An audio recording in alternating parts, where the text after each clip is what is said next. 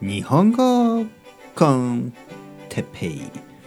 日本語学習者の皆さんをいつもいつも応援するポッドキャスト。今日は日本語 con Teppei メソッドについて。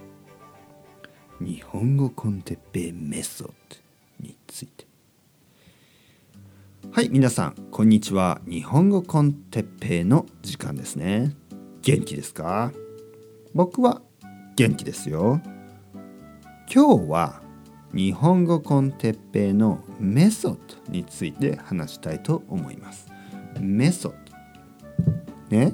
メソッドというのはまあ方法ですよね。勉強方法ですねこの場合は、えー、例えば日本語の勉強方法、ね、日本語を勉強する方法にはたくさんの方法があります。たくさんのツールがあります。ね、ツールというのはトゥールですね。たくさんのツールがあるしたくさんのうんウェブサイトがあるしたくさんのアプリケーションがありますね。アプリがあります。たくさんの教科書があるしたくさんの先生がいるしたくさんの方法がありますね。日本語の勉強方法は。たくさんあります。えー、だけどね僕は日本語 con Teppei メソッドというのがあります。これをもう一度説明しますね今日は。日本語 con Teppei メソッド一番大事なのはリスニングです。リスニングをたくさんしてください。たくさん聞く。たくさん聞くことが聞くたくさん日本語を聞けば日本語が少しずつわかるようになります。そして日本語はわかるようになれば日本語が話せるようになります。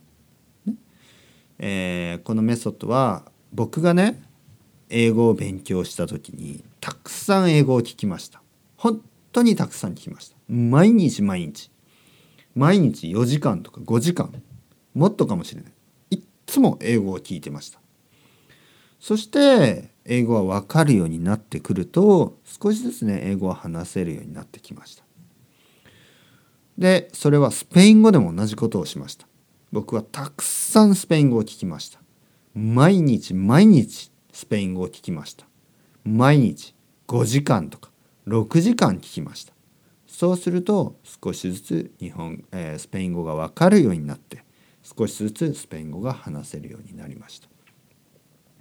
皆さんにも同じことをしてほしいですね。たくさん日本語を聞いてください。たくさんたくさん毎日毎日日本語を聞いてください。そうすると少しずつ日本語がわかるようになります少しずつ日本語がわかるようになると少しずつ日本語が話せるようになります、ね、もちろん教科書を使ったりね、えー、アプリを使ったり、ね、ワニカニで漢字を勉強したりそうやっていろいろなことをすることも大事です。ね、フラッシュカードとかもいいと思います。だけどやっぱり一番大事なのはリスニングです。ワニカディで勉強した言葉とかねフラッシュカードで勉強した言葉が、えー、ポッドキャストの中で出てくる、ね、僕が使っているそれを聞いた時にああそういうふうにこの単語を使うんだなとかねそういうことに気がつくことができます。ね、皆さんもっともっと聞いてくださいね。それではまた。 Chao chao hasta luego。またねまたねまたね。